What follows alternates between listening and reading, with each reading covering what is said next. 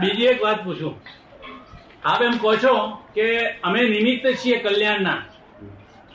તો જેમ આપ આપ કલ્યાણ જીવ માત્રના કલ્યાણના નિમિત્ત બન્યા છો, પ્રગટ્યા પછી, તો એવી રીતે આ અપ્રગટ જીવો, એ પણ કોઈ નિમિત્ત રૂપે જ છે ને?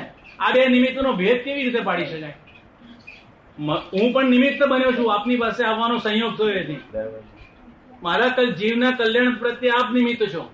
તો એ બે નિમિત્તના ના ભેદક તત્વો કયા હોય? કઈ રીતે આ બધું બન્યું હશે? હું પણ નિમિત્ત તો ખરો ને? અહીંયા આગળ આપની સાથે મારો ભેટો થવો એમાં મારામાં પણ કોઈ નિમિત્ત ઉપજ્યું હશે ને? એ તો કેવી રીતે આવવાનું બન્યું હોય? આપની તો વાત બરાબર છે.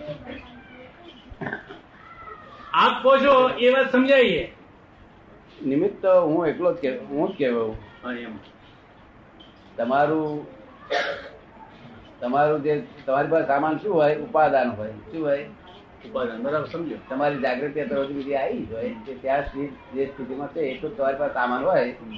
એમાં હું નિમિત્ત બનું એટલે પછી તમારું દશા ઉત્પન્ન થઈ જાય. તો આ ઉપાદાન ના હોય કે હમણાં ફોરેન વાળો આવે એને ઉપાદાન ના હોય એટલે હું નિમિત્ત બનવું તો કામનું નહીં. બરાબર. હેલ્પ નહીં કરે. બરાબર. એટલે એનો અર્થ એવો થાય કે જે જીવ હોય એ આત્મજ્ઞાન પ્રત્યે રિસેપ્ટિવ અને રિસ્પોન્સિવ હોય તે ભૂમિકા ગણાય ને એના માટેની. એ વિના એવું છે કે જેને હજુ જેને હજુ પુનર્જન્મની ભાન જ નથી પુનર્જન્મ સમજ્યા નથી એ તો આમાં પ્રવેશ કરવા માટે લોકો લાયકાત જ નથી. એટલે ત્યાં આગળ મોક્ષની વાતો કરવી બીજી વાતો કરવી એ બધી ખોટી વાતો બરોબર ને? બીજું શું? કે પુનર્જન્મ સમજે તેવા હિન્દુસ્તાન ભારત દેશના લોકો તેમાંય મજૂરો આગળ જે આખો દિવસ મહેનત મજૂર આખો દર મજૂરી કરીને જ જીવે છે એમની પાસે આ વાત કરી નકામી છે. તો?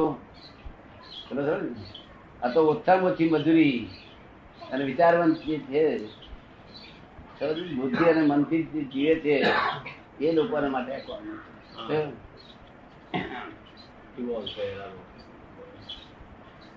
બાકી હિન્દુસ્તાનના મજૂરો તો આપણે કેવાય અધિકારી કેવાય ભારત દેશના. પણ ના કે એમને આવી દેશ આપશે એટલે નહીં. અને મજૂર સિવાય ઊંચી નાતમાં કોઈ કોઈને એવી હોય છે કે ખૂબ મહેનત કરે તાર દાડા પૂરો થાય. એના માટે કામ નથી આ. બીજી એક પણ વસ્તુ છે સમજી લેવા જેવી કે જન્મથી મરણ સુધી જે જે વસ્તુઓ સ્થૂળ વસ્તુઓને બધું પ્રાપ્ત થયા કરે છે પ્રતિષ્ઠા કીર્તિ બૈરી છોકરા ધન દોલત માલ મિલકત નોકરી ધંધા વગેરે. તો જો એ વસ્તુ નિર્માણ થઈને જ મળવાની હોય તો મનુષ્યનો એની સામેનો પ્રયત્ન કયા પ્રકારનો હોઈ શકે? એટલે એને શું કર દાખલા તરીકે એને ભણવું છે.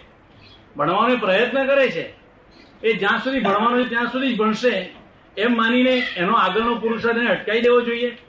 નોકરી જે મળવાની હશે તે મળવાની જ છે એમ નક્કી હોય. તે પોતે પોતાનો જેવો મંદ પ્રયત્ન કરતો કર્યા જ કરે? ને. તે એમ જાણે કે આ બધું તો મને પ્રાપ્ત થવાનું જ છે. તો એનો વાંધો નથી પણ આ લોકો બીજા લોકો તો એવું થાય ને. તો બીજા લોકો તો પુરુષાર્થ કરતા જ જવાનું. અને પુરુષાર્થ છે પુરુષાર્થ જ નથી પ્રારંભ છે. એ પ્રારંભ એ પ્રયત્નો છે. શું છે? હું પ્રયત્ન જ કઉ છું એને. એ પ્રારબ્ધના પ્રયત્નો કહેવામાં આવે છે. તે કરે કરે એટલે ફળ આવશે. જો બરાબર. બરાબર. ને? બાકી બહુ જાગૃતિ વાળા હોય તેને એમ માનવાનો વાંધો નથી કે કશો વાંધો નથી. જો. બરાબર બરાબર અને પેલાને સાથે સી રીતે માનવું જોઈએ? કે કઈ નાસી પાસ થાય એટલે બધું વાંધો નથી. મને મળશે તો ખરું વાંધો નથી. કારણ કે બધો હિસાબ ચોખ્ખો લઈને આવે છે ને. એટલે ભય પામવા જેવું નથી.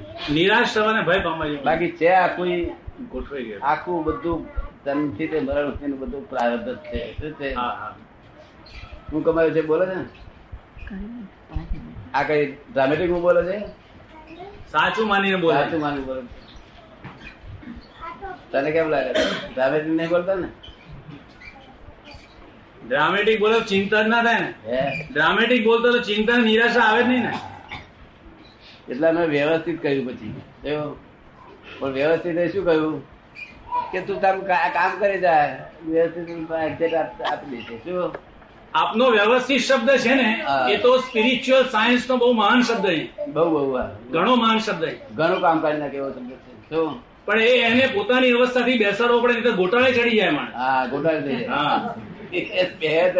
ગમે તે તો પછી કે આ તો બધું વ્યવસ્થિત છે એમ કરીને આગળ ઉદોર થઈ જાય હા ને. ઊંધો છે. મારે જ કહેવું. આ પ્રારંભ ગોટાળે ચડી ગયું છે. પ્રારંભ તો બહુ ગોટાળે ચડી હા. સોનાની કટારી છે. હા બરાબર છે. પ્રારબ્ધથી દેશની દશા આવી થઈ ગઈ છે પ્રારબ્ધ માનવાથી તો? એનો પ્રમાદ એનો આવ્યો છે. એ જે પ્રયત્નનો પ્રમાદ જે આવ્યો છે એ એમાંથી આવ્યો. હા. હવે પ્રયાસ ભૂસાવા મળ્યું. લોકો કામે લાગ્યા છે એટલે પેલો પ્રયાસ ઉડી દેવા મળ્યું. હવે લાગેલા છે.